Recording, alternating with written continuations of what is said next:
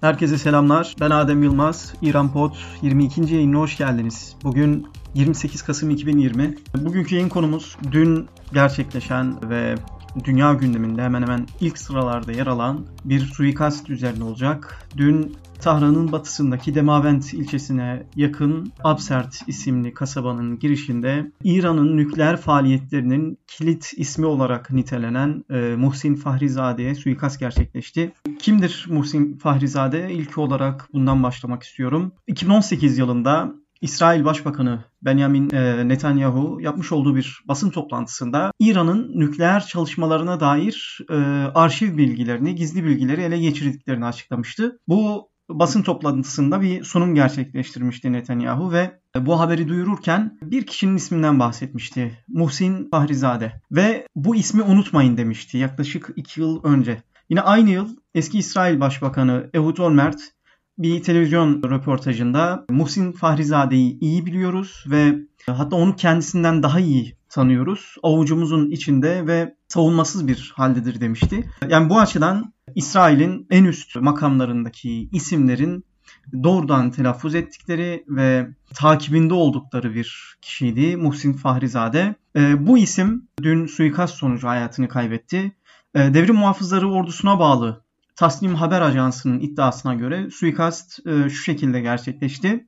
Absert kasabasının girişine yaklaşık bir kilometre kala bir parkın yanında önce bir kereste yüklü Nissan marka bir kamyonet de bir patlama oluyor ve e, bu patlama sonucu hem araç parçaları hem aracın içindeki yüklü bulunan kereste parçaları e, yaklaşık 500 metrelik bir alana yayılıyor. Hatta bölgedeki büyük bir elektrik iletim kulesi de zarar görüyor ve elektrikler gidiyor o bölgede. Sonrasında hani trafik durmuşken Fahrizade'nin içinde bulunduğu araç ve beraberindeki koruma araçları silahla taranıyor ve bu şekilde Fahrizade hayatını kaybediyor. Batı medyası onu Robert Oppenheimer'a benzetmişti. İlk nükleer bombanın babası olarak anılan fizikçiye. Yine Pakistanlı nükleer fizikçiye de benzetilmişti. İran'ın Abdülkadir Hanı olarak anılmıştı. Foreign Policy dergisinde 2013'te en güçlü 500 kişi listesine dahil edilmişti Fahrizade. Ne 2010 yılında Alman Der Spiegel dergisi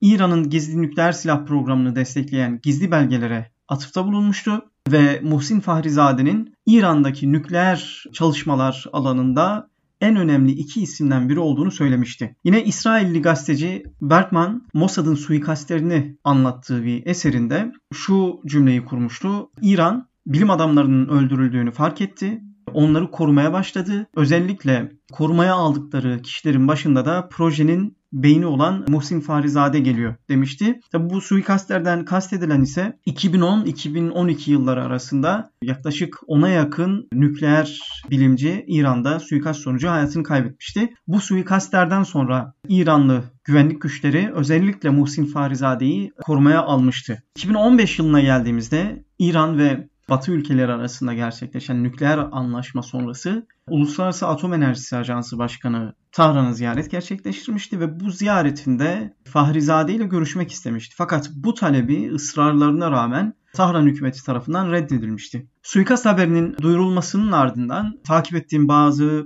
e, İranlı gazeteciler özellikle savunma sanayi ve güvenlik alanlarındaki önemli gazeteciler Fahrizade için savunma sanayisinin Süleymanisi şeklinde bir nitelemede bulunmuşlardı. Suikast sonrası İran'dan gelen tepkiler nasıl diye soracak olursak, suikastten yaklaşık bir gün sonra İran lideri Ayetullah Hamenei sosyal medya hesabından yapmış olduğu açıklamada saldırı emrini verenlerin cezalandırılmasını ve Fahrizade'nin bilimsel çalışmalarının devam ettirilmesi gerektiğini belirtti. Ve İran Cumhurbaşkanı Hasan Rouhani İran'ın İsrail'in tuzağına düşmeyeceği kadar akıllı olduğunu ve uygun bir zamanda e, suikaste yanıt verileceğini söylemişti. Tabi Hasan Rouhani'nin vermiş olduğu bu açıklamadan da aslında İran'ın ciddi bir yanıt vermeyeceği anlamı doğuyor. İsrail'in tuzağına düşmeyeceğiz derken yine Ocak ayında Bağdat Havalimanı'nda Devrim Muhafızlar Ordusu'na bağlı Kudüs Gücü Komutanı Kasım Süleymaniye bir suikast gerçekleşmişti. Bu suikaste de İran kendi kamuoyunu tatmin edecek kadar bir e, yanıt verememişti. Benzer şekilde Fahrizade için de sert bir yanıt vermesi beklenmiyor. İran Silahlı Kuvvetleri Genelkurmay Başkanı Muhammed Bakiri ve Devrim Muhafızları Komutanı Hüseyin Selami de açıklama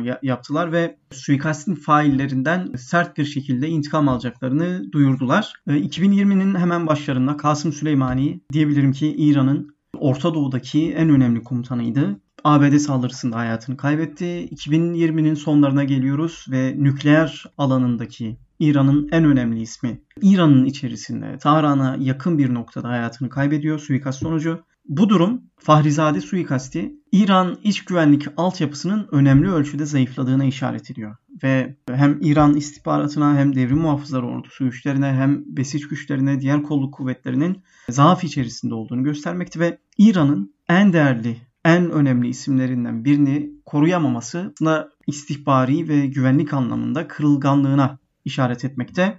Yine İran Devrim Muhafızları Ordusu komutanlarından Hüseyin Alayi'nin açıklaması da bunu doğrular nitelikte. Kendisi Muhsin Fahrizade suikastı İsrail'in İran'daki e, casusluk ve operasyon şebekesinin hala aktif olduğu ve ayrıntılı istihbarata dayanan ileri operasyon kabiliyetine sahip olduğunu göstermektedir şeklinde bir e, itiraf niteliğinde bir açıklamada bulundu. Bu suikastin İran iç siyasetine de etkileri olacaktır. Reformistler daima nükleer mevzusunun müzakere edilmesinden yana bir tavır koymuşlardı ve içerideki muhafazakarlar da buna tepki gösteriyorlardı. E, şimdi e, mevcut suikast muhafazakarların elini güçlendirecektir ki son meclis seçimlerinde de bir zafer elde etmişlerdi. Medyada da ciddi tepkiler var. Devrim Muhafızlar Ordusu yakınlığıyla bilinen Vatan Emruz gazetesi manşette şu ifadeyi kullandı. Vurmasak vuracaklar. Yine e, radikal gazeteler içerisinde diyebilirim ki en önemli gazete olan Kayhan gazetesi göze göz manşetiyle Siyonistler cevabımızı beklesinler gibi manşet kullandı ve misillemeye işaret etti. Yine devrim muhafızları ordusu bağlantılı Cavan gazetesi yine bir diğer bilim adamımızın suikasti şeklinde manşetle bir sitemde bulundu.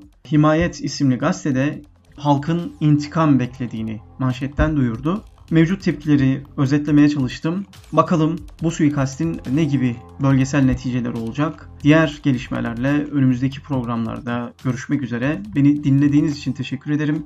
Hoşçakalın.